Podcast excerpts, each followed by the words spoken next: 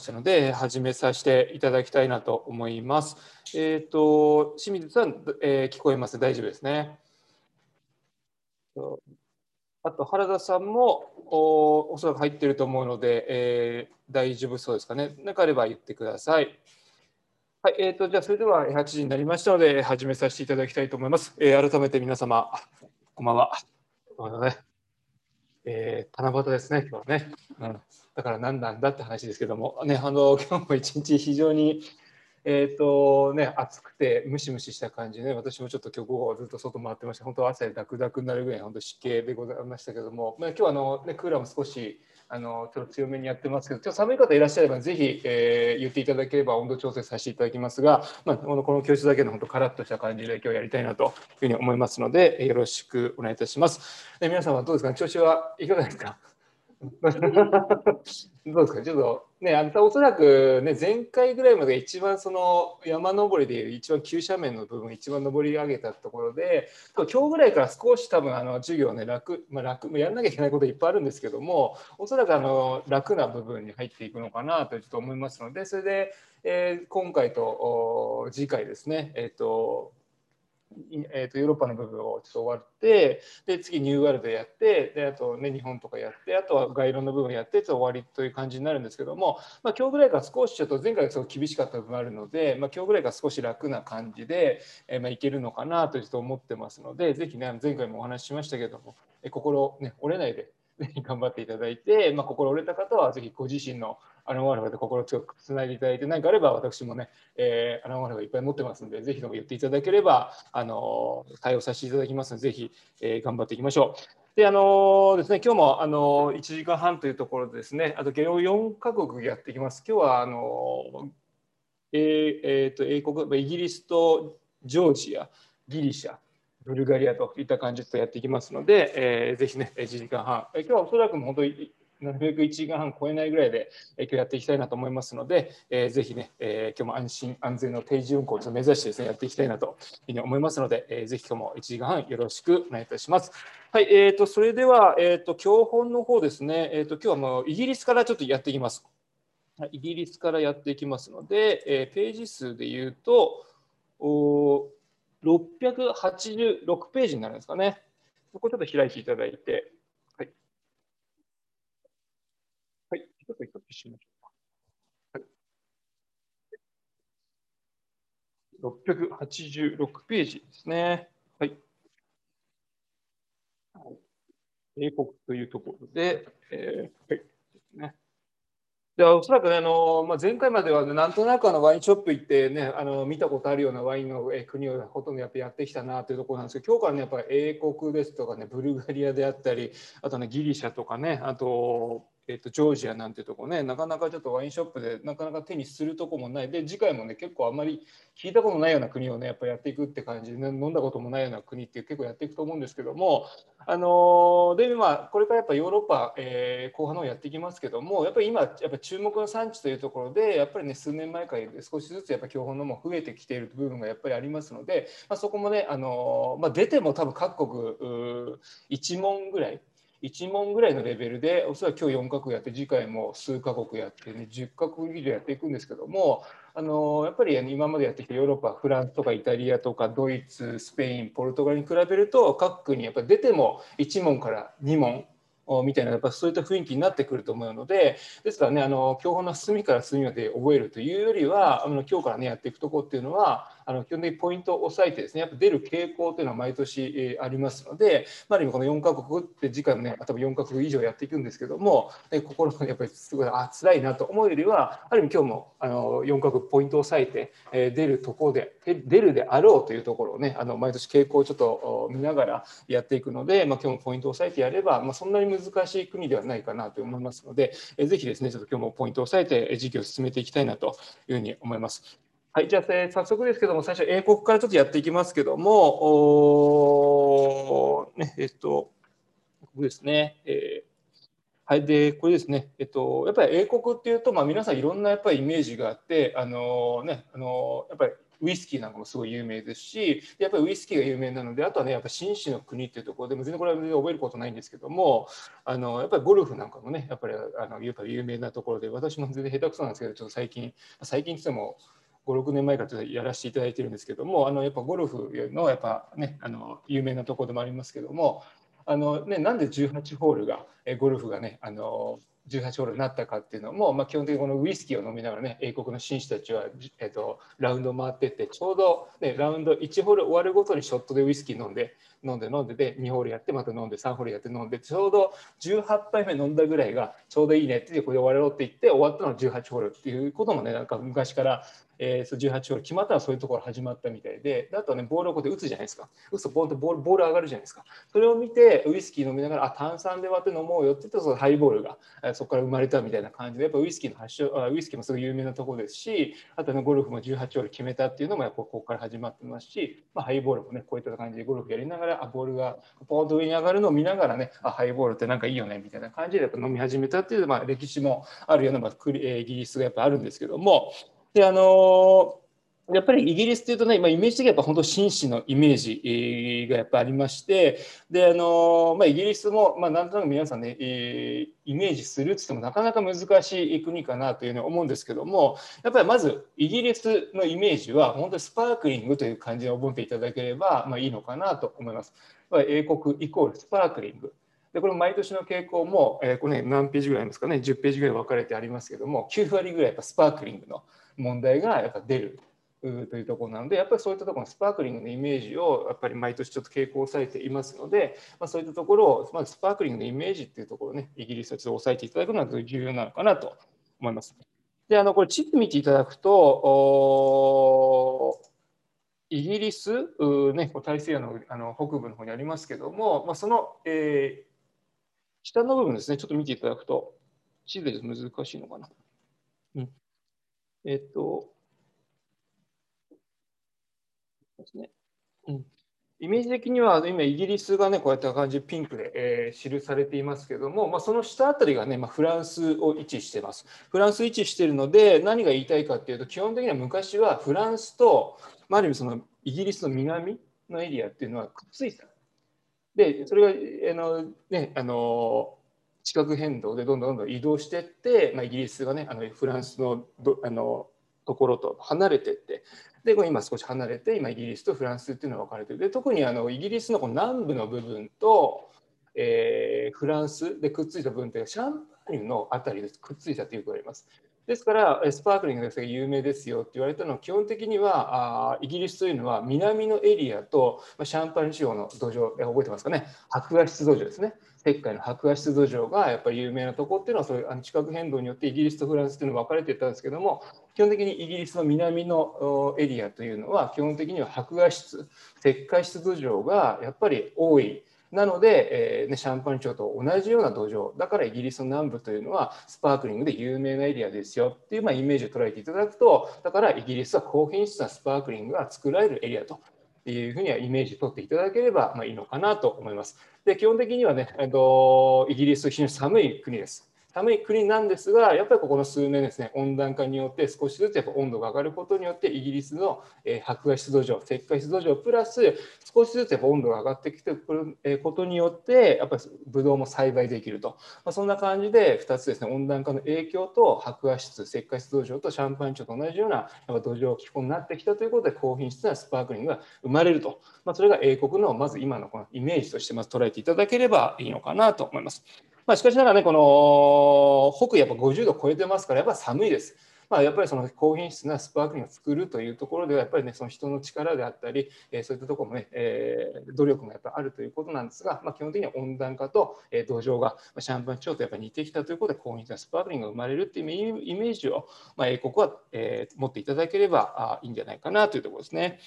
はい、でプロフィールのところも、まあ、いろいろぼーっと書いてありますけども、おまあ、ポイントをついて、今日も授業を進めていきますが、まあ、いろいろアンダーラインを引いてますが、まあ、重要なところですね。えーと、重要なところというのは、えーと、687ページ、次のページを開いていただいて、はい、なので今ねスパ、イギリスイコール、まあ、スパークリングの印象をちょっと持ちましょうよ。じゃあ、どれぐらい作られてるんですかっていうところがやっぱりまずポイントになってくるのかなと思います。687ページの左の段の上から3行目の右の方から見ていただいて、2018年とこですね、そこからちょっとアンダーライン引いていただきたいんですが、2018年、の生産量割合はスパークリングワインが69%です。もうほぼ7割がイギリスの中でスパークリングを作ってるっていうところですね。まあ、なので、やっぱね、南のところで、えスパークリング作られてる7割ぐらいはもうスパークリングの産地ですよってイメージを捉えていただければいいのかなと思います。で最もイギリスの中で、まあ、どこのエリアがブドウ栽培が一番、えー、栽培してますかっていうところも問われたりするんで、687今のページの右の段の上のこの表ですね、まあ、見ていただくと、ケントですね、ケント。はい、やっぱりあのイギリスを勉強していくと、なんかやっぱ有名な産地のこうサセックスと呼ばれる、この2番目のサ、えー、ウエストサセックスであったり、4番目のイーストサセックスと呼ばれるところが、基本的にやっぱり有名な産地になってきてるんですけども、まあ、この教本では一番栽培面積が一番多いのがケントになってますんで、まあ、ケントはしっかり押さえていただくというのは重要なのかなと思います。まずね、地図見ながらですね、あのまあ、イメージをちょっと沸かしていきますが、まあ、まずケント州というのが栽培面積1位ですよと。しっかり押さえていただければいいかなと思います。はい、で歴史的にもね、いろいろやっぱりあのボルドー、まあ、フランス・ボルドーを勉強したときに、まあ、少しお話ししたと思いますが、ボルドーが発展してきたというのは、基本的にイギリスの交易ですよね、えー、ワインなんか輸出、ボルドーが輸出してて、それでまあ交易をも、えー、ある意味深めていって、あとは女王様であったり、あとは、えーね、フランスのシャトーですよね、シャトーを作って、まあ、そこでブドウ栽培が今、えー、ボルドーで盛んになっているというところで、やっぱりイギリスとの交易、やっぱり、えー、ボルドーとイギリスの交易っていうのはやっぱり歴史的にはやっぱ抑えていきたいなというところなので、まあ、そういったイメージ捉えていただいてあと歴史のところもいろいろバーッと書いてあります。あと何が書いてあるかというと、まあ、基本的にはね、えーと、マスター・オブ・ワインなんて呼ばれる、えー、まあ本当ワイン界の本当トップの資格ですね、マスター・オブ・ワインってあるんですけども、そういった資格なんかもやっぱりイギリスが発祥であったり、あとは、あね、なんとかの協会で、ワイン関係の協会はやっぱりイギリスのこの機関を中心にやっぱ回っているっていうの世界的にこうやって回っているっていうのがやっぱりイギリスを中心にやっぱり回っているのが、まあ、イメージ的に捉えていて、やっぱワインの資格であったり、えー、協会であったりするところはやっぱりイギリスはやっぱ発祥のところが多くなってますんで、まあ、そんなイメージで歴史的、まあ、歴史というかイギリスをイメージ、まあ、持っていただいて、で、次、680、まあ、次のページ行きましょうか。まあ、歴史の、まあ、これを、まあ、ちょっと軽くちょっと、ね、押さえていきたいんですが、688ページ、歴史の、今私がちょっと言ったところが文章化されています。688ページの左の段の上からあ4行目ですね。はい。まあ、これは簡単に3角ぐらいでイメージしていただければいいんですけども、ここがバチッと出るっていうよりは、まあ、イメージですね、まあ、ボルドーと、えー、イギリスの交易があったよってところは、まあ、詳しく書いてあるところですね。えー、1154年、ノルマンディー公アンリ1世がイングランド王に即位し、ヘンリー2世となったと。えー、彼は2年前にアキテーヌ女皇、えー、アリエノールと結婚しており、彼らプランタジュネ,、えー、ジネット町の、えー、領地は現在のフランス西部と英国にあたる地域へと広がっていたため、大陸側から領地からボルドーなどのワインが英国へ盛んに供給されるま。それで、えー、イギリスとボルドーがね、こういったことで交易により、まあ、栄えていったということがここに書かれていますので、まあ、3角ぐらいでなんとなくイメージしていただければ、まあ、ここはいいのかなと思います。あとは、えーと、イギリスイコールやっぱスパークリングの、えー、産地ですよっていうところで、えーまあ、有名になったあまあ、文章がですね、ちょっと書かれて、ここはちょっと押さえたいなと思うんです。まあ、これ試験出るかちょっとわからないですけども、688ページ、今のページの右の段のこの黄色く囲ってあると上からですね、2、4、6、やと13行飛ばして、小規模なって書いてあると思います。小規模、そこからアンダーライン引いていただきたいんですが、まあ、イギリスは昔からね、この小規模な生産者が大多数を占めていた英国のワイン産業において、2000年前後からはワイナリーのほかに契約栽培、委託醸造などを含めたブドウ畑の面積が急増していると。でスパークリングワイン大手生産者は、えー、自社畑を拡大するところもあり、まあ、例えば英国最大の畑を持つ生産者、ナインティーバーですね。聞いたことある方いらっしゃるかもしれないですけども、ナインティーバーですね。まあこのナインティーバーがある意味世界で大ヒットして、英国のスパークリングはものすごくいいよね。っていうのが、あえー、発端となったこの90バーなので、まあ、90バーで押さえていった方がいいのかなと思います。ですから、イギリスはやっぱ寒いエリアですが、だんだん温暖化によってね、どんどんどんどん、えー、温度上がっていって、まあ、土地もね、非常にやっぱりシャンパン地方なんかと同じような土壌と似ているので、やっぱり海外からそこに畑を求めてワインを作ったり、ね、前回あ、まだお話ししてないあの、ね、これから日本もそうですけども、北海道も特にそうです、今寒くなっているエリアなん、寒いエリアなんですが、やっぱり今、ブドウ栽培非常に適したところで、日本もね、非常にやっぱり海外からも注目を浴びていって、海外から、えー、来てワインを作ったり、畑を、ねえー、作ってブドウを栽培したりっていう海外の人たちも日本も増えています。しかしながらこの英国も、まあ、そんなイメージで海外からの人たちもだんだん入ってきて品質が上がってて特にこの90バーですね。19バーと呼ばれる、えー、の会社が英国のスパークリングの最大の、ね、ヒットを生んだということで英国のスパークリングワインがものすごくヒットしたというのが19バーガーも有名なので、まあ、そこを押さえていった方がいいかなというふうに思います。はい。えーと、で右下の方です、右下の方で気候風土って書いてありますが、はい、えー、ここちょっと、えー、読んでいきますけども、北緯49から61度に位置しというところでね、これ北半球でも本当にもう北のところですね、もうそういうところでブドウ栽培してますよっていうまあイメージを取っていただいて、まあ、しかしながら、じゃあなんでこういうところでブドウが栽培できるかっていうところが、まあ、こうポイントとして、下から2行目ですね。大西洋を横切る暖流、メキシコ湾流の影響を受けて、英国南部は比較的温和な海洋性温帯気候、まあ、海洋性気候ですよ。海洋性気候、海洋性温帯気候というと、えー、イメージしていただくと、イギリスのちょっと南に行くと、まあ、ボルドーがあります。ボルドーも大西洋の暖かい湿った空気が入ってきて暖かいイメージになって、まあ、ある意味そのボルドーは森にそれぶつかって、ある意味その雨をなるべく、えー、降らさないようにして、えー温暖なエリアって言うんですけども、まあ、基本的に英国は寒いのでこういった、ね、このメキシコ湾流のあったかい風によって湾流によって、えー、ある意味土壌もいいですし暖かい風によって少しねブドウの成熟を助けているっていうイメージは英国の南のエリアを、えー、イメージしていただければいいのかなと思います。ね、しかしながら、でもさっき言いましたけども、えー、暖かい風も入っている土壌も基本的には、ね、シャンパン気温に似てますよって言うんですけども、やっぱり人の、ね、努力であったり、そういったものが、えー、ある意味調和して、まあ、いいスパークリングワイン、いいワインが生まれているというのは、イギリスのまあイメージとして捉えていただければいいのかなと思います。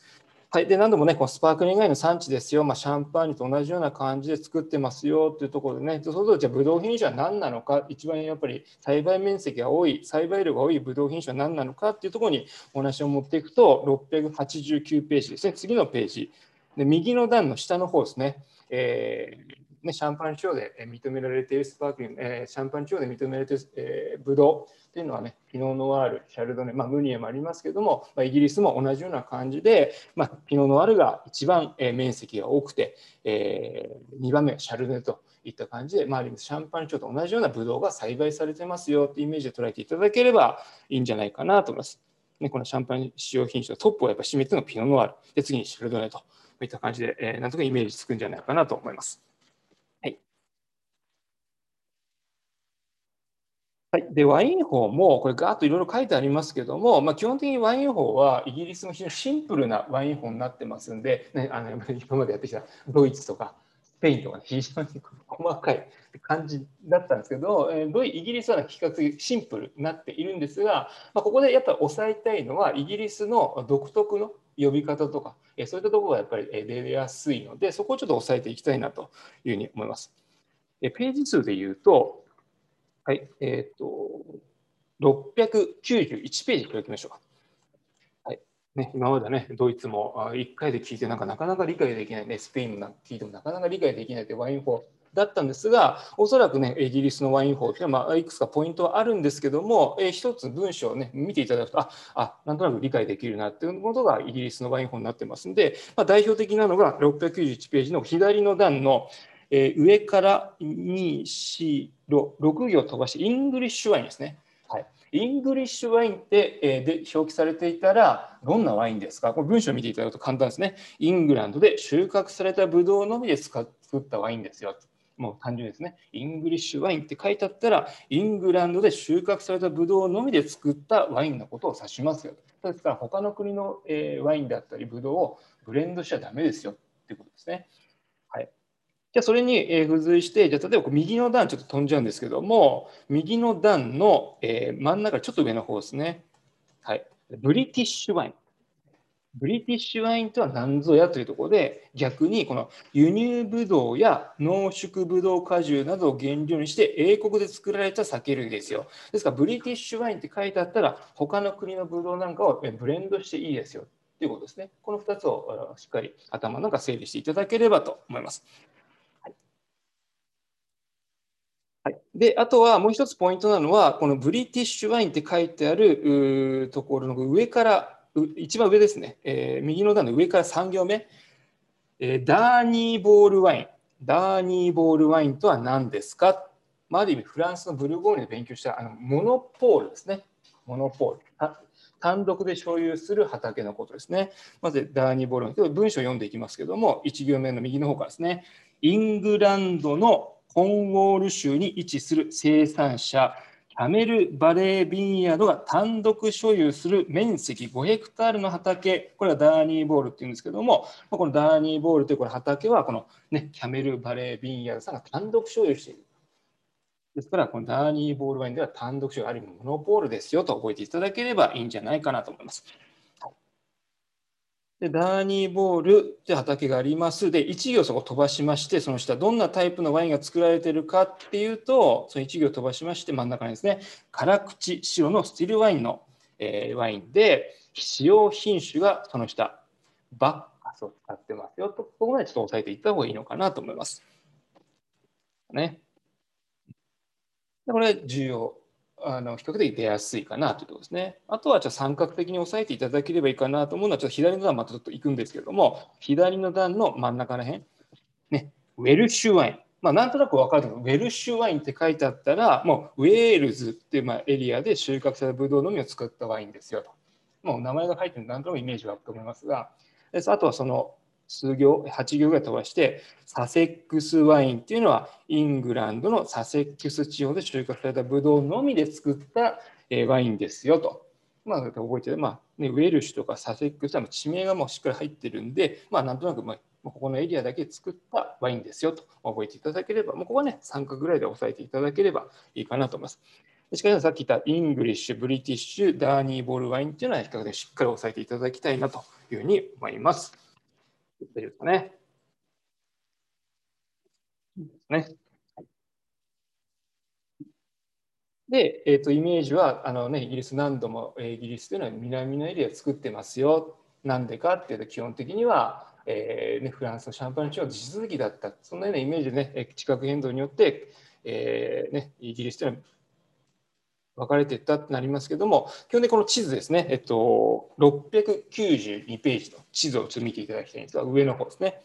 これはもうイギリスの、本当ね、イギリスのちょっと細長くなってます。一番下のもう南のエリアですね。南のエリア。はいうん、で、やっぱりこのロンドンね、やっぱりイギリスだとロンドンがあります。で、ロンドンのあたりのエリア、で、さっきね、一番栽培面積一番多いところっていうのはケントね、東のケントってあると思いますが、ケント。まあ、ここが一番ナンバーワンの栽培面積ですよ。であとは、まあ、さっきね、サセックスとつくところが比較的、まあ、有名であるです、有名なエリアですよとお話ししたと思いますが、一番南のエリア、イーストサセックスであったり、ウエストサセックスであったり、あとそのもうちょっと西に行ったこのハンプジャ、ここも有名なエリアなんですが、まだね、あのイメージしていただくと分かると思います。ケント、イーストサセックス、ウエストサセックス、ハンプジャー、この辺りっていうのはもう完全にそのシャンパン地方と地続きであった土壌なので、ですからここではもう、ね、ある意味スパークリングワインでそういったところは非常に有名なエリアですよ。で特にこのケント、ケントがやっぱりね栽培面積一番多い。まあ、しかしこの地続きになっているハンプシャーからずっと東でウエストサセックス、イーストサセックス、ケントっていうのは、まあ、比較的こういった土壌なので、まあ、パークリングの有名なエリアですよと覚えていただければ、まあ、イメージつくんじゃないかなと思います。はい、で、このハンプジャーについてね、これ書いてありますが、あこれ一行ちょっと読んでいきますけども、1行目から右の方ですね。えサセックスとともに英国で最も日照が豊かな地域の一つですよ。イングランド南岸でハンプシャーからイーストサセックスまでが続く白亜質土壌が地表に露出した国定公園もある地帯を指すサウスダウンズですね。サウスダウンズと呼ばれるこの西西の隅に位置しますよというところで、まあ、今言ったこの地図で見ていただくと、このエリアですね、ハンプシャーであってウエストサセックス、イーストサセックスあたり、まあ、ケントも含めてですけども、こういった、ねえー、サウスダウンズと呼ばれる、まあ、白亜質の土壌がバーンとあるようなエリアということは、まあ、イメージできるんじゃないかなと思います。って感じで、えー、もうイギリスはこれでほぼ終わっちゃうんですね、これで。もうスパークリングエリア。これ今ポイントはついたつもりなので、まあ、おそらく今話したところは1問。あとはもしかして出るとしたら、この、えー、チーズであったり、この辺なんかもね、もしかしたらチーズのところで出るかもしれないし、イギリスのね、有名なチーズ、えー、選んでください、答えてくださいっていうところでちょっと、えー、補足としてこう言っていきますけども、はい、今のページの左の段の下から2行目、これチェダーですね。チェダー。でチェダーっていうと、まあ、スーパーなんか行くとね、結構原産国がこれアメリカとか、ね、オーストラリアと結構多いと思います。しかしながら、チェダーの本当の原産国っていうのはもうイギリスですよ。まあ、いろんなことをイメージしていただいて、まあ、チェダーの作り方がちょっと書いてあるんですが、右の段の上から2行目。牛乳を切り刻んで固めるチェダリング工程により、えー、ポロポロして食感がありますよ。このチェダリングっていうのは簡単に言うと、あれですね、水分を飛ばしながら作っていくって工程なんですけども、それをチェダリングですから、ちょっとポロポロしながら作っていく。これがチェダーの作り方の特徴。チェダリング。まあ、少し、ね、水分を飛ばしながら作っていくのがチェダリングっていうんで、まあ、それが、えー、語源となってチェダーっていう名前になったと。はい、それの正式名がちょっと長いんですけども、1行飛ばしまして、はい、ウエストカントリーファームハウスチェダー。これが、まあ、イギリスあそのイギリスの、えーまあ、正式名称ですね。チェダーの正式名称でございます。ですね。はい、で、えっと、この次ですね、スティルトン、これ青カビタイプのチーズでございますけど、世界三大ブルーチーズの一つですね。えー、これイギリスのスティルトンは非常に有名です。まあ、補足的に、あのー、あれですね、えー、三大チーズと言われるんで、イギリスのスティルトンが一つですね。あとは有名なのはフランスのロックフォールですね。ロックフォール。あとは、皆さんご存知だと思いますけど、イタリアのゴルゴンゾーラですね。これを合わせて世界三大チーズ、そのうちの一つがこのイギリスのスティルトンでございますので、これもね、えー、覚えておいて損はないかなというふうに思います。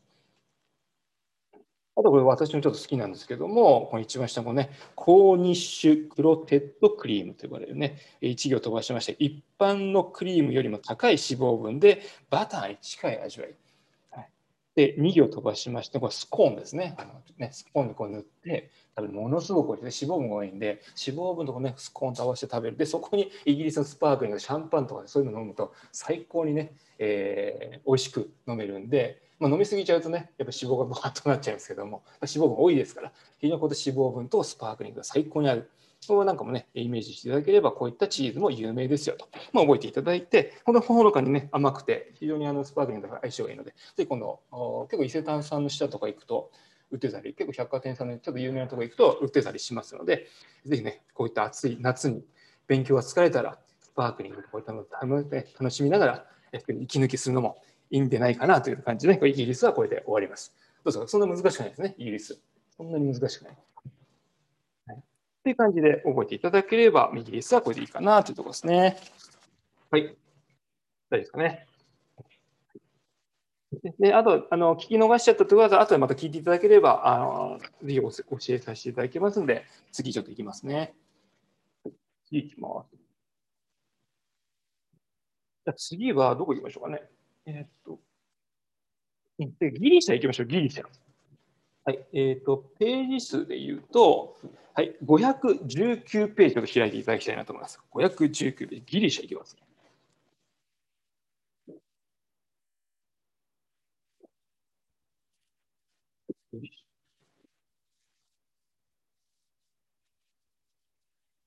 よし。うん大丈夫ですね。準備の方は大丈夫でございましょうか。約19ページ、ギリシャいきます。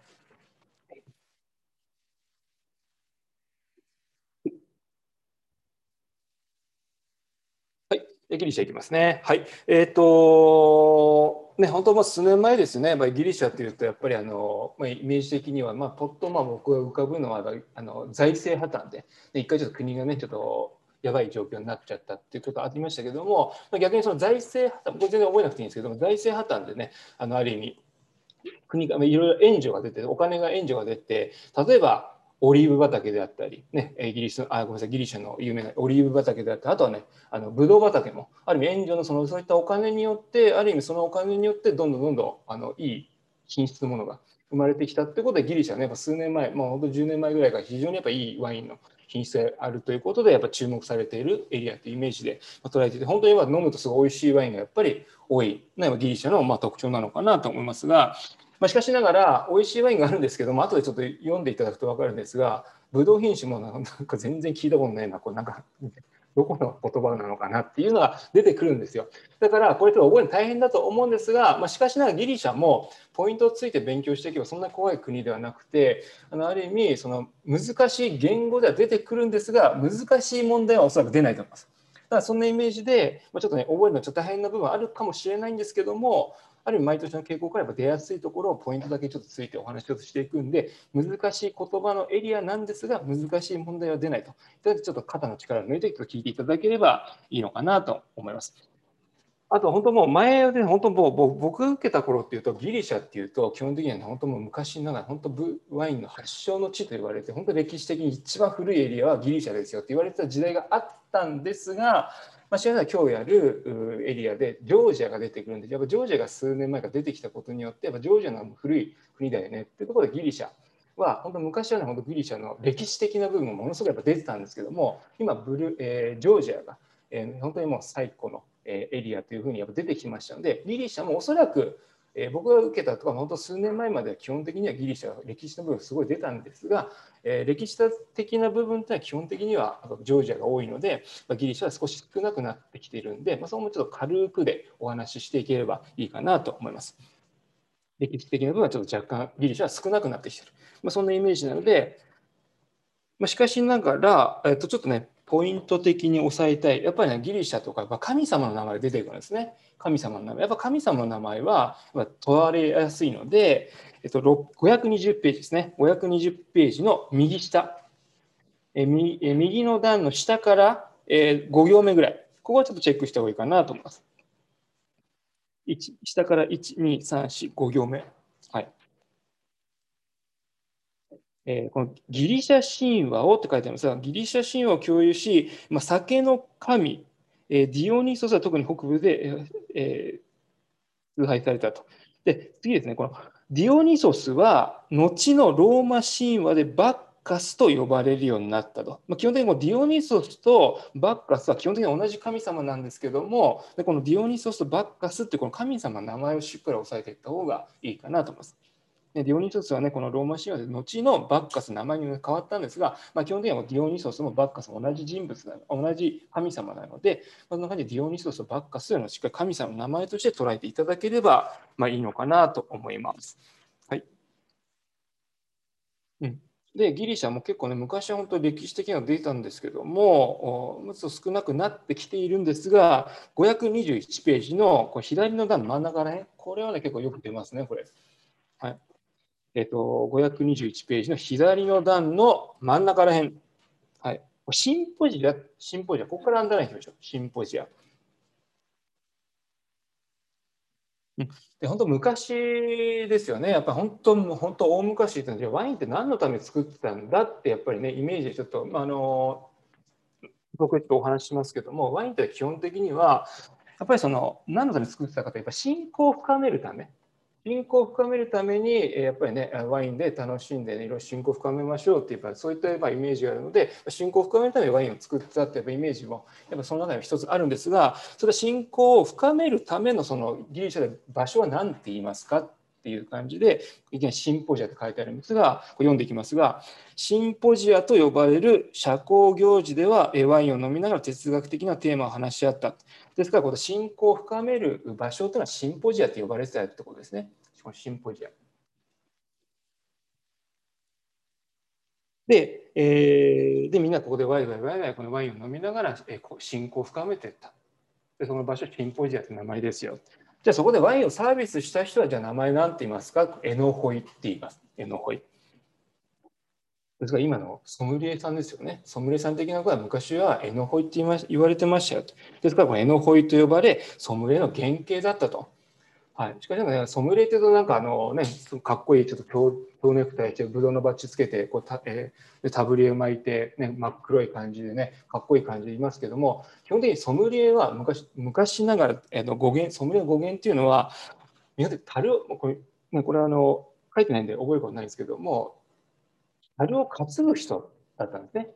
基本的に。ですから樽を担ぐイコールワインの倉庫版だったわけです。非常にやっぱ地味なあのワインの倉庫版ワインをなんか管理して倉庫の倉庫版が基本的にソムリエの語源だったんですがしかしながら今とねあのホテルであったりレストランであったりね和食屋さんでもそうですけどもやっぱそういったブドウのバッジをつけてソムリエといって表舞台に立ったっていうのはこのエノホイエノホイが語源となってエノホイがこのシンポジアでサービスするようになって表舞台に立ってそれがエノホイが今となってソムリエという名前になってますよ。しかしエノホイもソムリエの語源っていうのは基本的には昔はワインの倉庫版ワインを担ぐ人ってやっぱ意味だったのでその語源の一番元はこのエノホイって言いますよ。でしか覚えていただければいいかなと思います、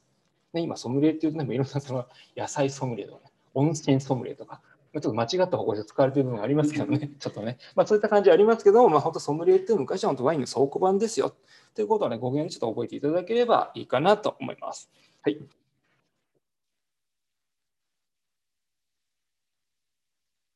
って感じで、えー、まあ、歴史的で、まあ、そんな感じでいろんな歴史がありまして、こういったね、シンポジアで、えー、の法医がサービスしてっていろいろ書いてあって、で522ページで近代になって、えー、522ページ、右の段の、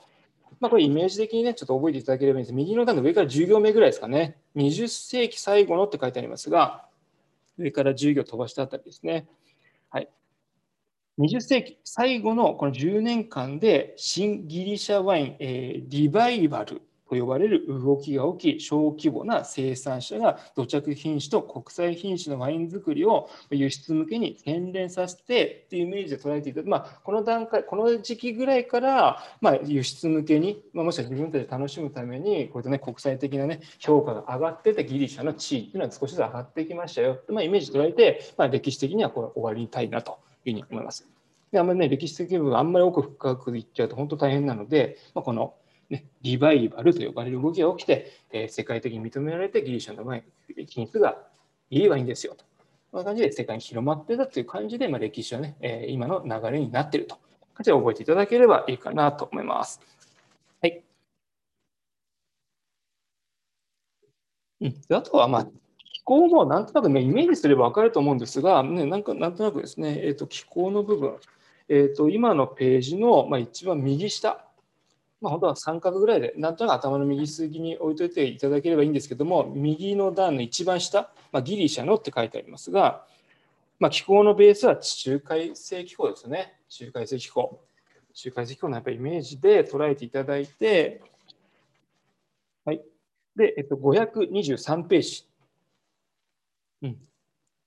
まあ、左の段の上、まあ、これがよく当てはまるが、まあ、北部のマケドニアや中央ギリシャ、えペロポネス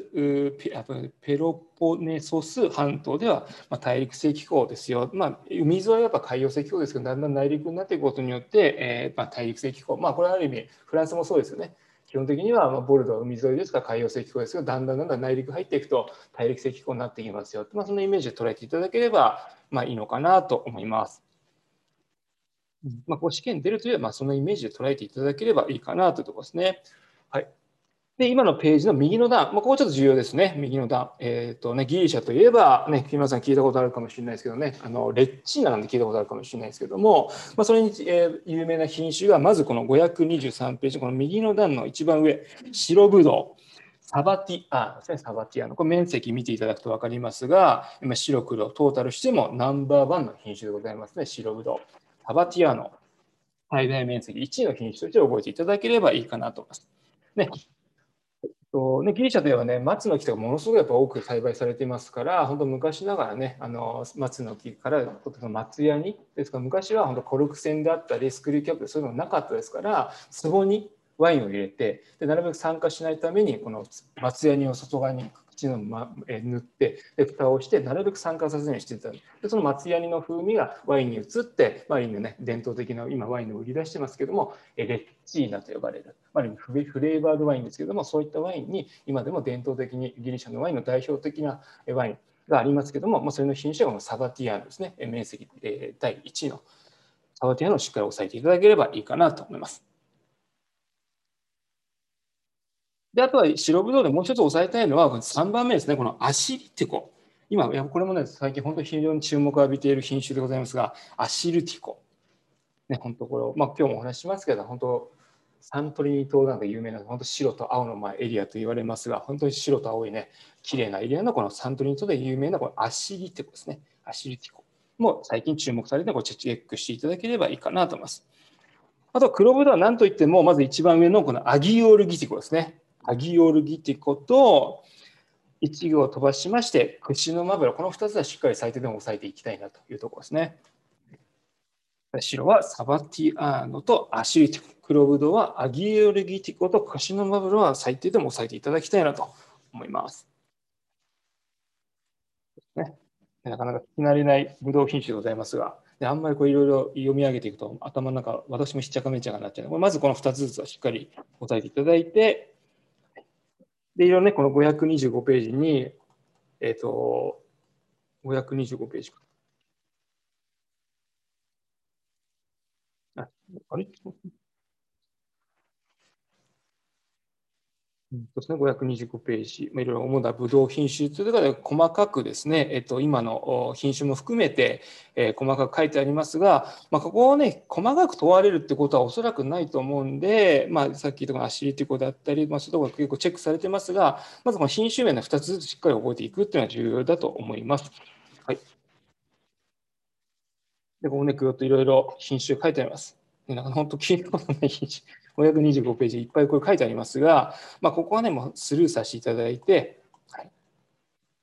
スルーをしていければいいかなと思います。で、この地図もいっぱい細かく書いてあるので、ここ細かくね、ここもなんか問われるってことはおそらく今までの傾向がないので、ここもスルーさせていただいて、はい。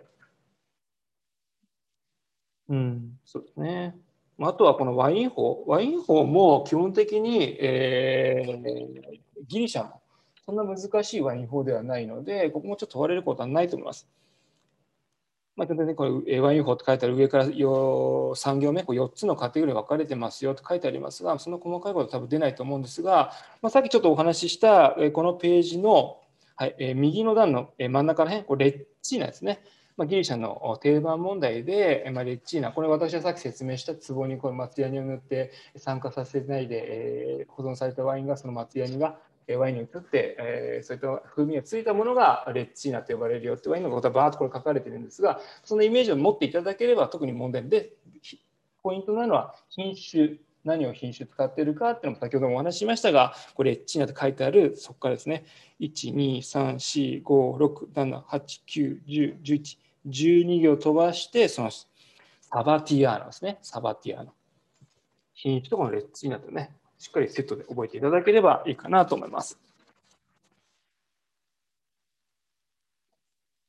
なんかこのササバティアーノを使って、えー、レッチン作られるんですけども基本的に松ヤの風味がついているわけですからワインの分類でいうと細かく言うとフレーバードワインですねフレーバードワイン、えー、というまあ分類になりますんで、まあ、そこもねちょっと押さえていただければいいかなと思います。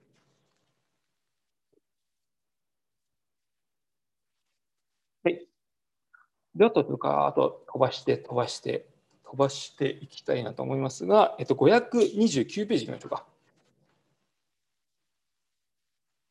であとはちょっと細かい、えー、エリアの部分で、まあ、代表的な、えー、ところをちょっとお話ししていくんで、529ページ。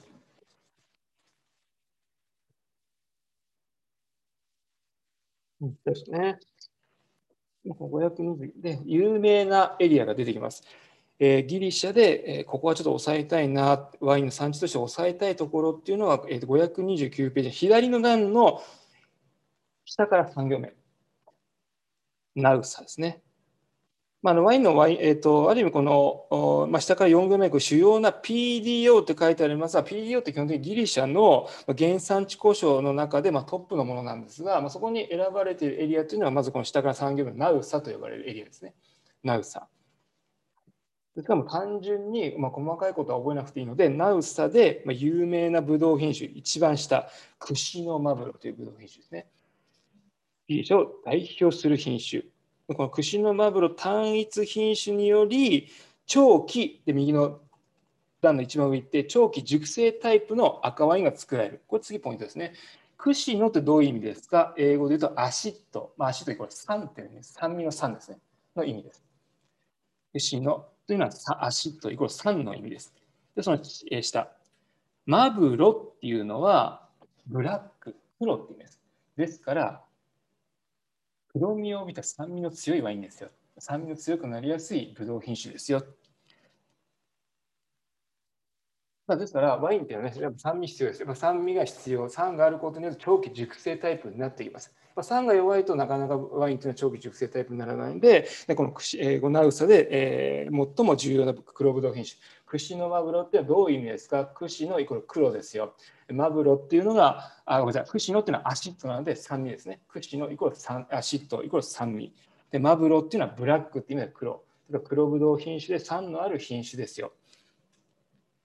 イメージ的にはイタリアのあれですね、似てる感じだとネッビオーロみたいな品種ですね。ワインの王様を作るネッビオーロ、あ、る意味このギリシャのある意味王様のワインを作るようなイメージだとこのクシノマブロっていうのは非常に重要な品種なので意味までやっぱりしっかり押さえていった方がいいかなと思います。はい。あとは、えっ、ー、と、ちょっと有名な方がちょっとコンサルタントしたワイナリー、ワインっていうのが、えー、あれね、えー、有名なのがありますんで、えー、同ページの右の段の500そう529ページ、今のページの右の段の、えー、下から数がいいですね。下から2、4、6、8行目、下から8行目。こうスロープス・オブ・メリントンですね。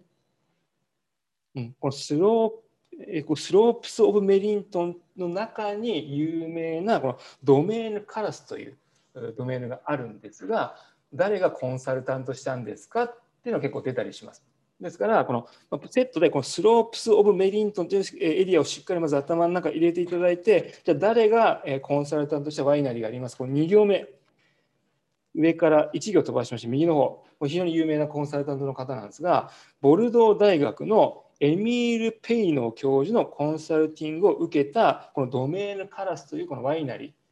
ーが有名になってこのスローブ・オブ・メリントンというエリアは有名になりましたよとしっかり覚えていただければいいかなと思います。非常にこのね、えー、エミール・ペイノさんは非常に有名なコンサルタントの方なので、もうこの人物もしっかり覚えていただいて、このドメーヌ・カラスをセットでしっかり覚えていただければいいかなと思います。ですね。であとは、えっ、ー、と、ちょっとこれ三角ぐらいで押さえたいなと思います。ちょっとスパークリングの有名なエリアがちょっとあるんですけども、えー、530ページのこの左の一番上、これイピロス、イピロスですね。イピロスにまあちょっとアンダーラインを引いていただいて、イピロス。まあ、ちょっとこれ出るかちょっとわかんないですけども、スパークリングで有名なところはこのイピロス。で、イピロスの中にスパークリングの有名な産地があるんですが、右の段の真ん中ら辺、ジッタ、ジッタ、言いづらい、これジッタ、はい、ジッタと呼ばれるエリアがあるんですが、その下ですね、右の方、イピロスで唯一の PDO のこのスパークリングワインの産地として知られますよと。覚えていただければいいかなと。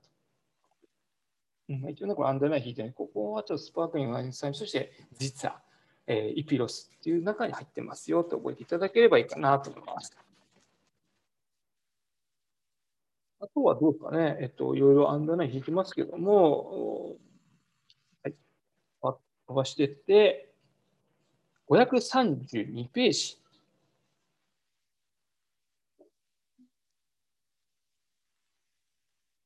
うん、あとは島のワインですね。えっと、島の、あ、島かな。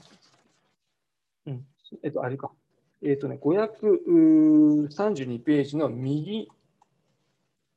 えっと、532ページ、右の段の一番下、このペロポネソス半島を、まあ、ちょっと一回ちょっとアンダーライン引いていただいて、ペロポネソス半島の中に、まあ、有名な産地がありますので、そこチェックして終わりたいなと思います。533そのペロポネソス半島の中に533ページ、左の段の下から5行目ぐらいですかね。はい、ネメア。ネメアですね。はい。単一品種から作る赤ワインとしてはギリシャで最大のアペレーション。まあ、アペレーション、まあ、最大の土地ですよ。で、一行その下ですね。アギオールギテコ。というブドウ品種が有名なので、しっかり押さえていただければいいかなと思います。ねまあ、さっきあの1個前で言ったけど、ナウサは串のマブロですよ。このネメアはアギオルギティクですよ。でしっかりセットで覚えてください。ね、ナウサもネメア2つも N から始まるちょっと頭混乱しちゃうかもしれないですけども、これね、この N 同士でしっかり頭の中整理して覚えていただければいいかなと思います。次から、ごめんなさい。次からが島のワインですね。島のワインでもちょっと2つぐらいちょっと有名なところありますので、そこをやって今日終わりたいなと。あ今日、今日はね、あの、ギリシャは終わりたいなと思います。はい、534ページ。左の段のちょっと上の方で、エーゲ海の島々。ね、エーゲ海。行ってみたいですよね。本当に白、ま、真っ青な綺麗な海なんでしょうけども、エーゲ海の島々の中でも有名なところが、もちろんエーゲ海の島々まずアンダーライン引いていただいて、まあ、そこの中でも有名なのが、右の段の、はい、真ん中ちょっと下、こうサントリーニ島ですね。サントリサントリーニ、サントリーニです。サントリーニ。これは有名です。で、品種。はい、1行飛ばしまして、アシリテコです。アシリテコは非常に有名な。アシリテコですね。が人気でございます。で、一行飛ばしまして、この辺の、ね、有名なその土壌が火山性土壌ですね、火山性土壌。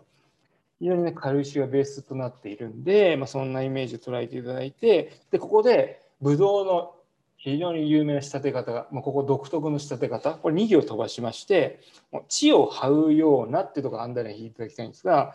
地を這うようなバスケット状、これクールーラとしかアンダーライン引いてください。クールーラと呼ばれる仕立て。ねなんか字だけ見てるとわからないと思うんで、先ほど仕込んどいて、ちょっと一回、えっ、ー、と、これね、写真で持ってくればよかったんです。ちょっと忘れちゃったんで、えっと、ん？入れましょうか。プールーラ。で、この後、サントリー島って結構あの非常にやっぱ風が強くても、日差しもまあ強いんですけども、えっと、ちょっと汚い絵で申し訳ないんですけども、まあ、基本的に風が、ここ土壌だと思ってください。土壌。土壌だと思ってて、で、穴を掘るわけですね。穴を掘って非常に風が強いので、そこにね、ブドウをこう栽培すると、やっぱり、えー、影響が良くないので、もう地を、土壌の中に、火山性土壌の中に穴を掘って、ここにもブドウのツールを巻いてやっていく感じ。そうすると風が当たっても大丈夫ですね。大丈夫。これはクールラーっていう。バスケット状に、ある意味枝をぐるぐるぐるぐる巻きながらブドウを栽培していって、上から見るとこんな感じですね。くるくるくるくる回っていって。でどうやって収穫するかっていうと、まあ、ブドウできました。そうすると、ぼわっとこう上に上げていって、ブドウの房がぼわになってこう収穫していく。しかし、この育てるときはもう地の中に張っていって、ある意味この、ある意味ちょっと沈めていって、最後できたときにぶわっとこう枝を上げていって、一つ一つ蓋をやる。これがクールラって呼ばれる、まあ、サントリー島の、あ、ある意味特別な仕立て方なので、この辺なんかもチェックしていただければいいかなと思います。クールラですね。ですね。クールラ。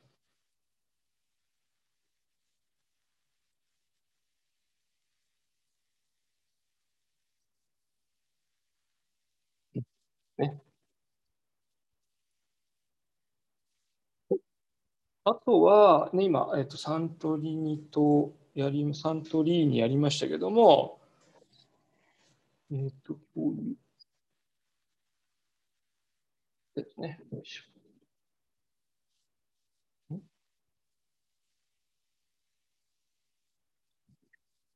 ですね。これ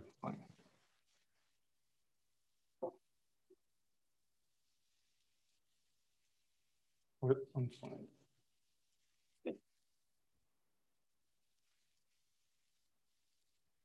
おい、ついてくれ。おい、ついてくれ。どうしたこれ？こっちだ。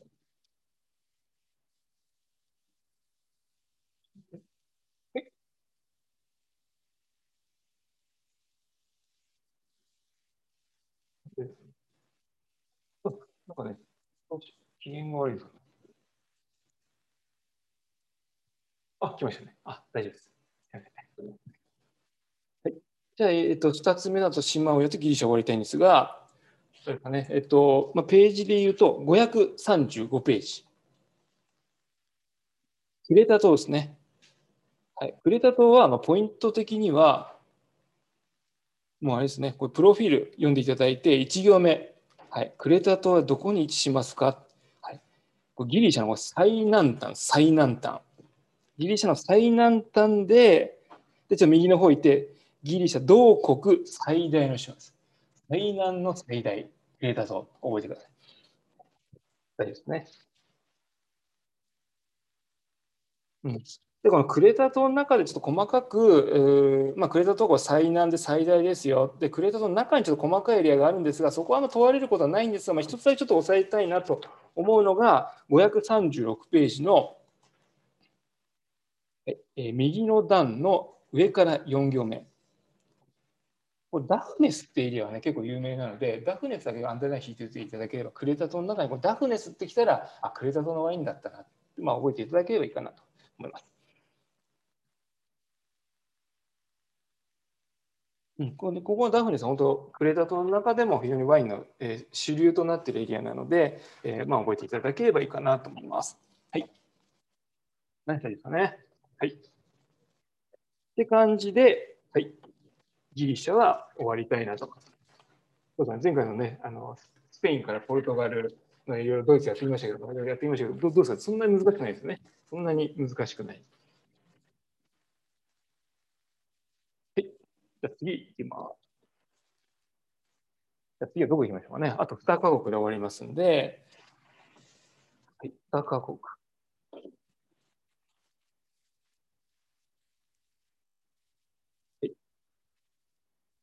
ブルガリア行きましょう。ブルガリア。ブルガリア。ブルガリアはページ数でいうと218ページです。218。ブルガリア行きましょ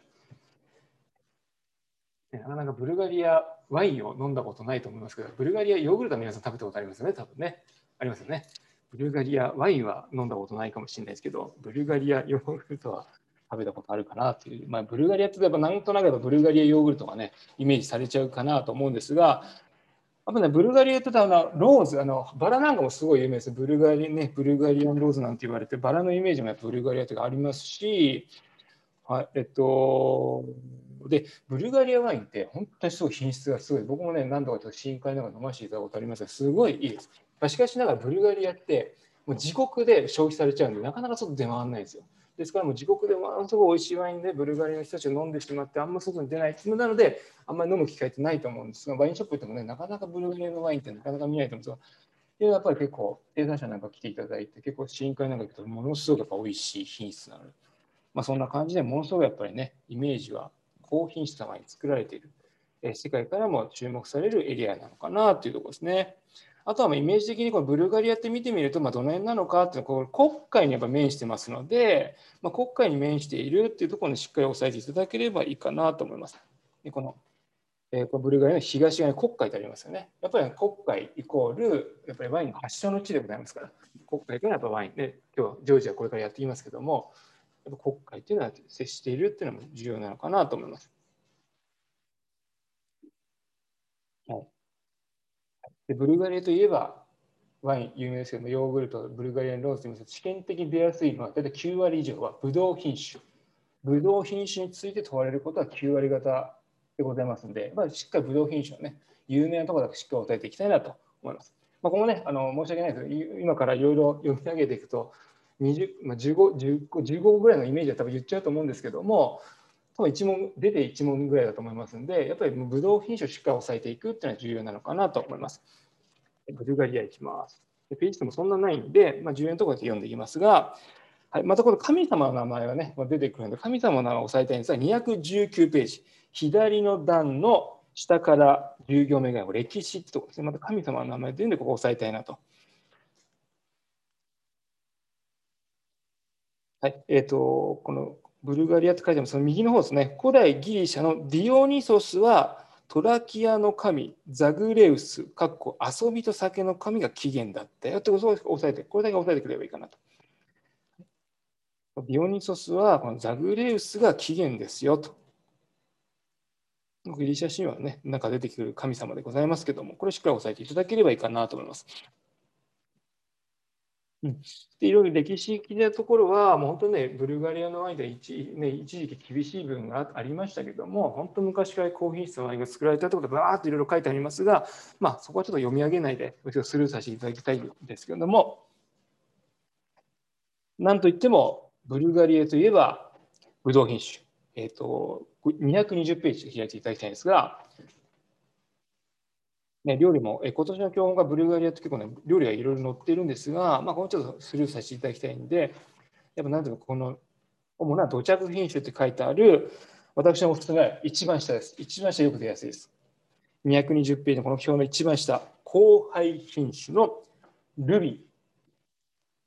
ー。何と何を掛け合わせてますか？右の方を見ていただくと、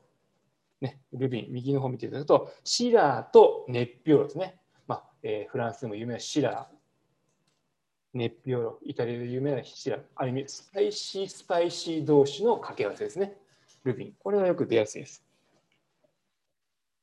ブルガリで非常にメジャーな有名な品種、ルビンです。でもう一つ有名っていうか、ちょっと間違いやすいかなと思う品種が、これもよく出るんですけども、白ぶどう、ちょっと見ていただきたい。ちょっと上の方いて白ぶどうの2つ目。レッドミスケットとかですね、レッドミスケット。レッドって書いてあるみんな赤に丸しちゃうんですね。これレッドミスケットなんですけども、ブルガリを代表する白ぶどう品種として覚えていただければいいかなと思います。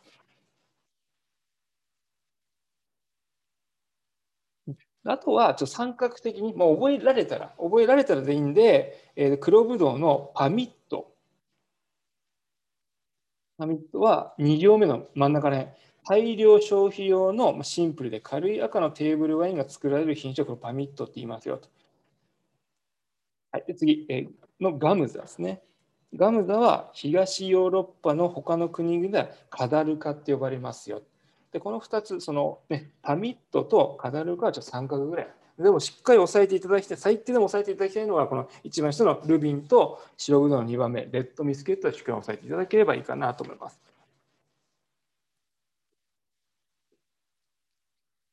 ですね。あとは221ページ。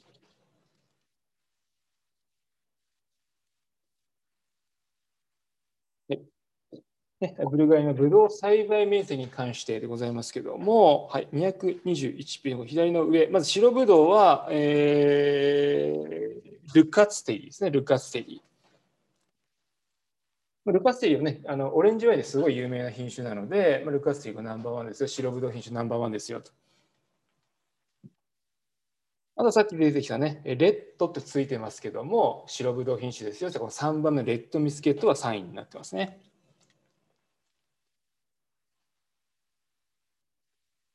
あとは赤ワイン用品種。まず1番、メルロですね。栽培面積見ていただいても分かりますが、まあ、白ぶどう、赤ワイン、えー、赤ワインぶどう品種を合わせても、この黒ぶどうのこのメルローが一応ナンバーワンですね。で、2番目、カベルネ・ソービニョンが出ます。まあね、国際品種であるメルローとカベルネ・ソービニョン。まあ、ブルガリアは本当土着品種はものすごい有名なんですが、しかしながら歴史的に昔はこの2番目のカベルネ・ソービニョンで一大一世風靡した時代があったので、まあ、ある意味栽培面積がすごい多いんですね。ですから、メルロー、カベルネソーヴィニヨン、ワンツーになってて、えー、まあ、あとはちょっと最、まあ、覚えなくていいんですけど、えー、5番目、メルニックなんかも最近すごい有名になってきてるんで、メルニック、非常に、ね、まあ、肉、メル肉の肉、本当に肉に合わせてすごい美味しいワインなんで、最近ここも注目されている。まあ、しかしながら白黒はルカステリーとレッドミスケット。で赤ワイン用品種はメルローとカベルネソーヴィニヨンをまずしっかりワン、ツーで覚えていただいて、で黒ぶど黒と白、えー、両方合わせてナンバーはメルローですよ。でさっき言ったね、あのシラーとネッビオーロ掛け合わせたあルビンが乗ってきてないんですけども、やっぱルビンっていうのは非常に高級品種なので、まあ、栽培面積が少ないですが、まあ、ある意味ね、えー、高級ワイン品種として認められているルビンがさっき出てきても、この中には載ってませんけども、まあ、ルビンもしっかり覚えていただければいいかなと思います。うん、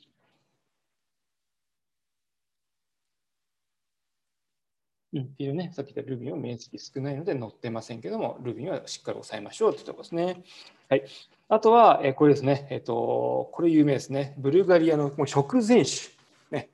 皆さん、食前酒、お料理、食事ってなんか食前酒飲もうする皆さんね、何を飲むかっていうと、まあ、ビールも飲むし、もしかしたらスパークリングも飲むし、ちょっとちょっと甘みのある、例えばキールであったりね、例えば少しジュースで割ってサワーとかね、ちょっと少しほんのり甘みがあって、アルコールそんな強くないものが食前酒ってやっぱイメージあると思うんですが、ブルガリの食前酒で有名な飲み物がこれですね、食前酒でこれ代表的なもの。ラキアです。ラキアシカゴでしょ、ラキア。食前酒。代表的なものにラキア。ラキア、この1行下に書いてますね。蒸留酒です。蒸留酒。で何で作られてるかっていうと、その1行下、果物から作られていて、アルコール度数は40度以上が食前酒として有名なラキアってある。基本的に食事だフランス料理とか、まあ、イタリアイタリアでもそうですけども食事しました。でお腹いっぱいになりました。食後酒として40度以上飲むとやっぱり胃を刺激してある意味消化を助けるっていう意味で食後酒としてこういったアルコール度数高いのを飲むのは基本的に全世界一般的なんですけどもいきなり食前酒で40度ぐらい以上のものがぶわっと飲んで僕なんかやられちゃいますけどもこんなの飲んじゃうと日本人特に日本人なんかねなかなかアルコール耐性に弱い人種なんで難しいこのね、えー、この人たちはこういった40度以上の果物が作る蒸留酒を飲んで胃を刺激してじゃあじゃあ食べようっていうまあイメージで、えー、有名なこのラキアなのでこれラキアをしっかり覚えていただければいいかなと思います。あとはこのブルガリアの中で有名な産地が一つね押さえていただきたい最も押さえていただきたいのが、えー、この今のページの、はい、右の段のこの北部このドナウ平原ブルガリアの中で有名なワイン産地、このドナウ平原、もうドナウプレーンって書いてありますけども、ドナウ平原。はいえー、2行、ドナウ平原って書いてありますが、ここは3行目、ブルガリアで最大のワイン産地として、このドナウプレーン、ドナウ平原をしっかり押さえていただければいいかなと思います。大丈夫ですかね？はい。うん。ね。はい。という感じで、あとは重要なのちょっと見落としてないかな。見落としてない。見落としてない。で、これ3カ国目のブルガリアを終わりたいなといます。で、最後は4カ国目の残っているのはジョージアですね。ジョージア。ジョージア行きましょう。ジョージアやって今日終わりです。あ、結構いい感じで、今日はおそらく安心安全の低巡航を目指していいもうちょうど9時半ぐらいに終われるんじゃないかなと思いますので、はい、ちょうどいい。で、ジョージアを終わりて、で、あ、ごめんなさい、えっと、ブルガリアを終わって、ジョージアはですね、教本の508ページございます。ですね、508ページ。これをやって今日終わります。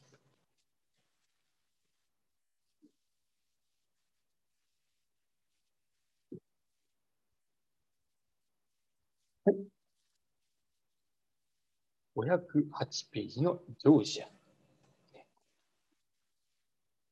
ちょうど今3国終わって4国 ,4 カ国目、えでございますけども、はい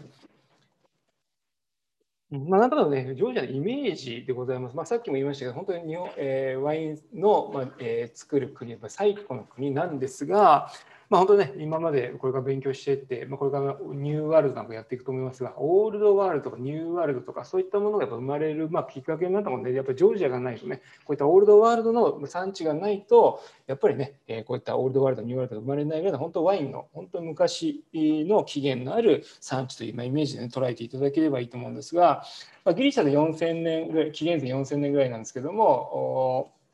プロフィールに書いてありますが、ね、508ページのプロフィール。はい、ワイン作りは紀元前6000年頃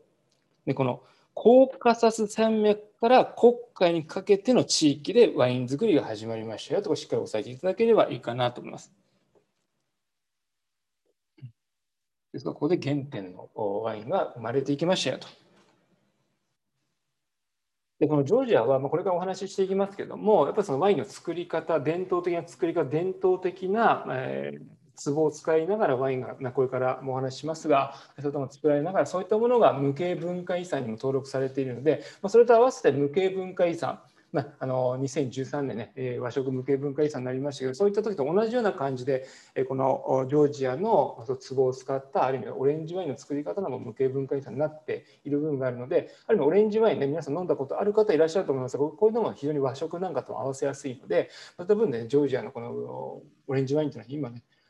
オレンジワインというのは非常にやっぱり世界的、まあ、日本でも非常に人気が上がってきているので、まあ、そんなイメージのことを、ね、ちょっとお話し今日できればなと思いますがある意味このジョージアもえー、出ても多分1問ぐらいしか多分出ないと思いますが、まあね、そういった部分で出やすいところを今日ポイントで押さえて、えー、今日終わりたいなと思います。まあ、しかしながらジョージアは結構やっぱり紀元前に非常に6000年ぐらい非常に歴史のあるところなんで、あ、る意味ポイントっていくつかあるので、まあ、そこちょっと細かくゆっくりちょっとやっていきたいんですがあお付き合いいただければいいかなと思います。ここはちょっとちょっと丁寧に、丁寧に、まあ、今までちょっと画速にやったわけじゃないです。ここもちょっと丁寧にやっていきたいなと思いますが、あれでプロフィールで今6000年で、このコーカサス山脈と航海にかけて生まれましたよと書いてあって、はい、あとはこの508ページの今のページの左の下から4行目これちょっとアンダーライン引いていただきたいんですが、525種の土着品種がありますよと。525としっかり覚えていただいて、525の土着品種があって、その中で有名なのが白ぶどうはルカツテリーというぶどう品種ですね。白はルカツテリー、黒はパペラビ。この2つは最低でも押さえていただきたいなと思います。でジョージアの中でもいろいろ産地はあるんですが、あナンバーワンとナンバーツーをしっかり押さえたいので、こ右の段に目を向けていただいて、下から4行目。ジョージアの総生産量の77.9%が東部のカヘティ。ジョージアの生産量、もう主を占めるこの8割方占めるとこの東部のカヘティをしっかり押さえてください。カヘティ。で地図で見ていただくと、その上見ていただくと、地図、カヘティは1番の部分ですね、1番。ここが8割方ワイン生産しているエリアですよと。1番、カヘティ。じゃあ2番目はどこですかっていうのがこの西部、まあ、地図でいうとこ2番の部分ですね。あ、ごめんなさい。えっと、ごめんなさい。えっとね、西部、あ4番だ、ごめんなさい。4番。イメリティ。1番がカヘティで8割方。で、2番がこの4番のイメリティ、西部に位置するとこですね。はい。それでどんぐらい作っているかってパン見ていただくと、まあ、数字まで覚えなくていいんですけども、15.1%。ですから、もうこれ、この2つの産地で、もうある程度9割ぐらい作ってるってことですね。で、そこナンバーワンは何といってもこのカヘティ、で2番目イメリティという感じで覚えていただければいいかなと。この2つでも9割ぐらい作ってますよ。で、この産地はしっかり覚えていきましょうというところですね。はい、で次、えっと、509ページ。はいで世界遺産になった部分っていうのはこれ載っているんですが、左の段の上からちょっと10行ぐらい飛ばしていただいて、このロシア語のグルジアっていうところをちょっとアンダーライン引いていただきたいんですが、グルジア、これロシア語のグルジアから英語読みのジョージアに変更になりましたよと。で、これ重要なのは次、クベブリです。クベブリしっかり押さえていただいて、クベブリにより、クベブリによるワイン作り、2013年と、この山岳民族が受け継いでこの多声音楽ポリフォニーがユネスコの世界遺産に登録されている特にこのクベブリはしっかり押さえていただければと思います。はい、でクベブリってじゃあ何なのかっていうのが歴史に書いてありますが歴史のこのジョージアっていうところをちょっとアンダーライン引いていただきたいんですが、はい、ジョージアがちょっと8000年後になっちゃってるんですけどこれなんでかっていうと紀元前6000年プラス、まあ、今えーと、メッセージ2021年で。それ合わせて8000年って感じで、ちょっと、ね、書き方がちょっと分かりづらいんですけども、ワイン作りは紀元前6000年から始まってますが、まあ、それを合わせて今の2000年を足すと8000年の歴史がありますよということが書かれているんで、まあ、そのイメージでここは捉えていただければ全然問題ないんですが、はい、ジョージアが8000年に及ぶワイン作りの歴史を有していることっていうのをイメージしていただいて、その下、えワイン醸造用の伝統的な素焼きの壺ですね。これはクベブリって言います。これは世界遺産になってますよ。クベブリ。はい、素焼きの壺、クベブリって言いますよ。で、このクベブリですね。これをしっかり覚えていただければいいかなと思います。クベブリ。これが結構よく出ますね、やっぱり。これです。で、クベブリを押さえていったところで、えー、はい、510ページいきます。でさっきちょっとギリシャでもちょっと出てきたんですけども、あのある意味、イメージ的にさっきのギリシャとかね、えー、ソムリエの語源になったっていうのがこの、えーと、ジョージアでもちょっとね、えー、歴史的にこれ書いてありますが510ページこの右上おもてなしの文化ですね。おもてなしの文化、ね、日本の、まあ、通ずる部分の文化だと思いますが、はい、1行目。ジョージアでは客人をもてなすこのスプラをしっかりあんだに引いていてスプラと呼ばれる宴が伝統的に受け継がれてきた。でこのスプラっていうのは語源は直訳するとこのテーブルクロスを意味してあふれんばかりの料理をテーブルに並べて、はい、この一行下ですね。この宴を取り仕切るのは玉田と呼ばれるトーストマスター、かっこ乾杯役。スプラと呼ばれるね、まあ、語源をこうテーブルクロス、そういったところに宴の料理をバーンと並べてって、でこの玉田という役割の人が、まあ、乾杯役、ある意味ソムリエみたいな方ですよね。これは、えーと、ジョージアでは玉田と呼ばれるこの乾杯役、飲料を仕切って、えー、宴を楽しんでた。こういったもてなしの文がありましたよというところで、このスプラと玉田を、しっかり押さえていただければいいかなと思います。ね。でブドウ品種、まあ、さっきの2つちょっと押さえましょうよともここに出てるんで、まあ、チェックだけちょっとしていきますが、えっとこのページの右の段の主なブドウ品種のところから、えー、ちょっと10行ぐらい飛ばしていって、白ブドウ品種はルカツテリですね。ルカツテリをしっかり押さえていただきたいのと。ルカツテリで下から5行目、黒ブドウはタペラビ。この2つだけは最低でもしっかり押さえていただきたい品種でございます。まあ、それを表にまとめているのが511ページでございます。511ページの下の表ですね。はい、今言った白ブドウはルカステリーが、ね、しっかり押さえましょうよと。で黒ブドウはサペラビですよ。で基本的に、えーと、このジョージアのワインでこのブドウ品種が入ってきた日本ではおそらくもうこのルカツテリーとサペラビが主だと思います。なので、まあ、これしっかり抑えましょうよという意味なんですが、まあ、特にこの白ぶどう品種のルカツテリーはあのよく、えー、オレンジワインによく使われます。オレンジワイン。まあ、しかしながら、ルカツテリーだけでちょっと単独で作ると、やっぱりちょっとね、えっと、結構ちょっと飲みにくいワインになりやすいので、最近ではこの白ぶどう品種のこの上から4行目、ムツバネって呼ばれる品種ですね、ムツバネ。ムツバネカフリって書いてあるんです。これをブレンドすることによってオレンジワインが飲みやすくなってある意味ブレンド用として使われるのはこの4番目のムツバネなんでこれもちょっと最近ね、えー、覚えた方がいいのかなというところなんですけども。まあ、基本的には白ぶどうのこのルカステリ100%作る生産者は主なんですけども、まあ、ちょっとやっぱり味が濃ゆすぎて飲みづらい分があるのでこのムツバネをブレンドして最近はオレンジワイン作る生産者も増えているということでここもちょっとね抑えていってもいいんじゃないかなというところですね。また黒ブドウは何つもサペラビをしっかり押さえていけば大丈夫です。はい。って感じで、ね。はい、512ページです。これもちょっと重要かなと思います。512ページの左の段の真ん中らへん。はいね、あの今、流行りの、まあ、数年前から流行ってますけども、オレンジワイン、オレンジワイン。オレンジワインっていう呼び方は日本での呼び方です。じゃあ、本国では何て呼ぶか。左の真ん中らへん。まあ、ある意味、オレンジワインというのは琥珀色してますよね。ちょっとオレンジ色がちょっと琥珀色してます。じゃあ、現地では何て言いますか？アンバーワインって言ってます。アンバーワイン。オレンジ色。オレンジワインイコール現地ではアンバーワインって呼んでますよ。あとはこの、えー、アンバーワイン、このオレンジワインのある意味、えー、絞りかすを蒸留していったものを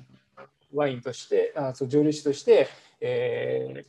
ジョージアでは販売しているものがあるんですがその下ですねこのアンバーワインって書いてあるこの発酵後に取り出した茶々を絞り茶々と呼ばれる蒸留酒を作られている茶々茶々茶々というとね色出てきますけどもアンバーワインのこの絞りかすこの発酵後に取り出したものを茶々ですねあるいは絞りかすですね茶々、まあ、それを蒸留して茶々と呼ばれる蒸留酒という名前で作られている茶々をしっかり覚えていただければと思います。茶々というのは搾りかすでもあって蒸留酒の名前でもありますよ。ね、茶々をしっかり覚えていただければいいかなと思います。はい、であとは、えっと、この、ね、茶々って書いてあるところちょっと1位を飛ばしまして、まあ、これもちょっと覚えていただきたいんですが、はい、伝統的にって書いてある伝統的に。伝統的にジョージアでは果汁とともに果皮、茎、種などを漬け込み、くべぶりで発酵させたワインのスタイルのことをベダーゼって言います。ベダーゼ。対してジュースのみを使用したものをくべぶり、ジュースのみを使用し、くべぶりで発酵したワインのことをウデドって言います。簡単に言うと、このベダーゼは赤ワインのような感じで作ってるってことですね。で、この、あこのデダそうデダゼは、そのデダゼは、ある意味ね、果皮とか茎とか種などを漬け込んで、クベルで発酵してるんで、ある意味赤ワインと同じような作り方をしていると。でこのウデドと呼ばれるのはジュース、ね、絞ったジュースのみを発酵させて、ある意味白ワインと同じような作り方をしている。まあ、それがある意味このウデドって呼びますんで、このデダゼとウデドの違いを覚えていただければいいかなと思います。ですね。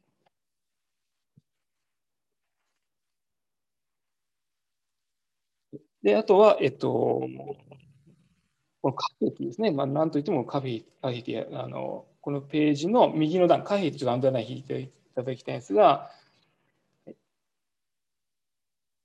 はい、1行目、最も重要なワイン産地ですよ。というところをアンダーライン引いていただいて、まあ、ここだけはしっかり、ね、押さえていただければいいかなと思います。まあ、ここは本当、ジョージアのワインの、ね、非常にあの重要な産地になりますので、カフェティ。カフェティがジョージアのワイン産地ですよということをしっかりせん、えー、覚えていただいて、なので、カフェティの中でも、サブリージョン、小さいまた細かくあのアペラションとその原産地がついている部分があるんですが、まあ、ここの細かい人は多分出ないと思う。一応チェックしておきますけども、一応アンダーライン引いてあるのでチェックしていただきたいんですが、カフェティの中にまた小さい、え区画が分かれているんですが、その中でもこのカフェティ、どこに位置しますかっていうのが1番ですね。うん、カフェまあ、カフェティ全域、まだ細かい、カフェティの中では、あ、でもそっか。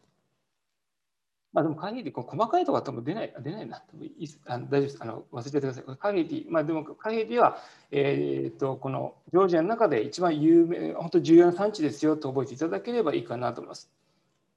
まあ、この中で細かく問われることは、うん、ないです。これ難しい。これ多分出ないと思います。大丈夫です。ごめんなさい。ちょっと取り乱してすみませんでした。あとは、えーと、ジョージアで覚えていただきたいのは、どうですかね。まあ、いろいろちょっとアンダーラインと引いてますけども、えっと、514ページ、えっと、言っても特に重要そうなところない、まあ、カフェティをしっか覚えていただければと思うんですが、514ページも、まあ、ここはスルーしていただいて、うんと、515ページ、515も、まあ、特にここも問われることないんじゃないかなと思いますし、うん、あと、うん、そうですね。あとは、そのさっき2つ目の、えーと、産地ですよね。そうですね。これイメリティか。えっ、ー、と、516ページ。まあ、さカヘティが1番ね、えー、2番目はイメリティですね。イメリティ、ジョージア西部の代表的な産地ですが、イメリティも覚えておいた方がいいのかなと思います。あとは、まあ、まあ、ここまで出ないと思うんですが、まあ、英語のページのカルトリですからね、一番ナンバーワンがカヘティで2番目イメリティですよ。その間にあるところがまカルトリになるんで、この右の段のカルトリぐらいまでチェックしておけばいいのかなと思いますけどね。書いてありますが、カルトリ地方にはエカヘティと、まイメリティに挟まれて、ま首都飛び利子も含まれるって感じなんで、ま首都があるこのカヘティとイメリティの間に挟まれてるのがカルトリって言いますよぐらいが3回ぐらい押さえていただければいいかなっていうところですかね。まあ、あとは多分大丈夫と思います。はい。はい。って感じで、えー、ジョージアも終わって、どうですかね。あれ、5分は、あ、ちょっと気が抜けちゃいました。あれ、おかしいな。もう言うとこ忘れてないですので、多分大丈夫と思いますね。この4カ国は、おそらく、まあ、ポイントついてるんで、まあ、今4カ国やって、まあ、点数的には4点から、まあ、5点ないしま6点ぐらいのイメージなので、そのまず傾向からいくと今今日お話ししたところがまあ主になってくると思います。そこをね中心にやっていけばいいのかなというところでね、ちょっと5分前になりましたけども、どうですかね、ちょっと本当に何か言い忘れてないか大丈夫かな？うん、なんかあのもしなんか質問等があれば、もう今のうち言っていただいて、あれです、ちょっと、ね、何にも忘れ物はないと思うんですが、ね、あの安心安全と言いながら20分ぐらいオーバーしてますけど、今日はなんか5分早く終わりましたから。ちょっと一回最後チェックしてって、えーねあのまあ、ちょっと復習しますけども、まあ、イギリスは基本的にはスパークリングのワイン産地ということで、やっぱ南のエリアがやっぱり有名ですよとかしっかりまず押さえていって、まあ、白海水道所のね、えー、暖かい、えー、ある意味気候的に恵まれたところを作られている、それでえーと、ある意味そういったところが出やすいですよというところですね。あとは、まあ、ギリシャであれば、あまあ、基本的に歴史的な部分というよりは、あねえー、さっきの歴史的な部分をちょっとチェックしてたそのシンポジアであったり、エノホイっていうのもすごい有名ですし、あのしっかりそこなんかもやっぱ出やすいですし、ね、あとは、ね、あとブドウ品種の、ね、トップになるのも非常にやっぱチェックしてたとしてやっぱり頭の中整理していく。あとは何とでもレッチーナのブドウ品種であって、そういうとこも言って、であとは、ね、ナウサの品種、串のマブロはすごい有名ですし、うん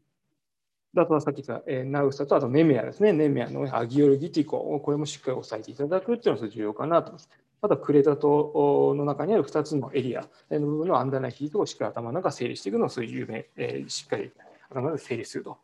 で、3番目にあった国、えー、ブルガリアは、まあ、基本的にはもう9割以上が品種の問い合わせ、問いが多いので、まあ、品種をまず中心に覚えていって、それに付随したやつアンダーナヒートをしっかり頭の中整理していくと。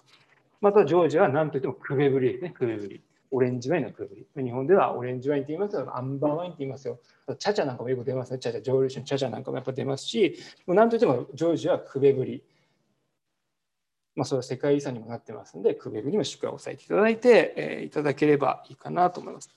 で、あとはもう産地としてはカヘティ、イメリティと、を中心に押さえていただければ、ある意味もいいんじゃないかなと。ですね。こんな感じで、ちょっと一回、清水さんと、ズームで、なんか大丈夫かな。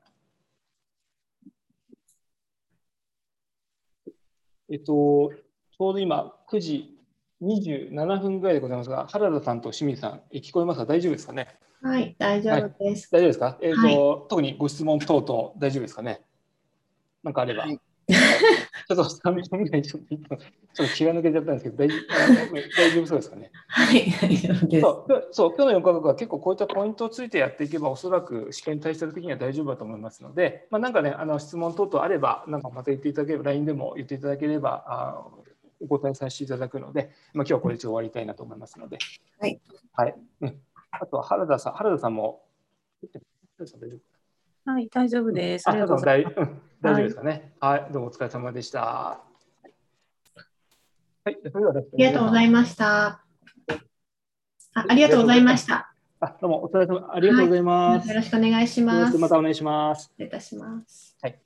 で、あの今日はヨーロッパの部分の、まあ、エリアの半分がちょっと終わって、次回はね、ちょっとイレギュラーで、ちょっと長谷川先生がちょっとね、えっと、イレギュラーでちょっと来れないということで、まあ、日曜になってます、次回ね、多分日曜日。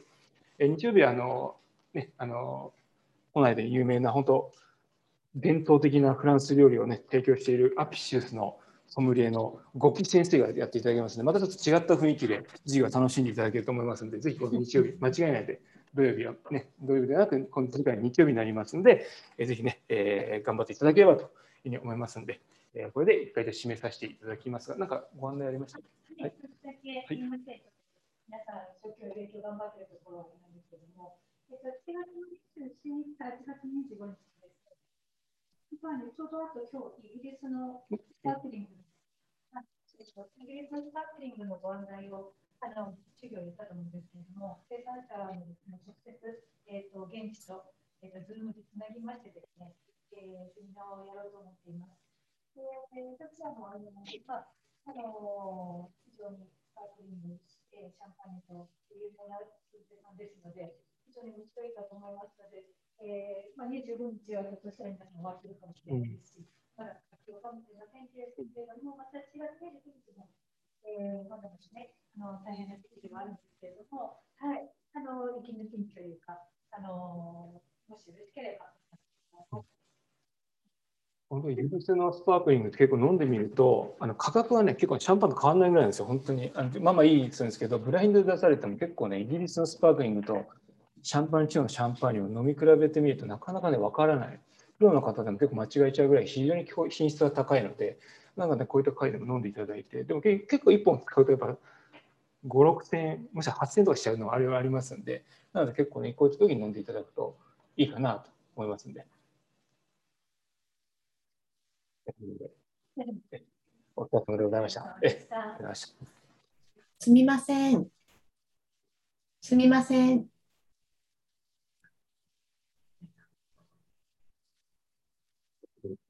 ご質問等々大丈夫ですかね？なんかあれば。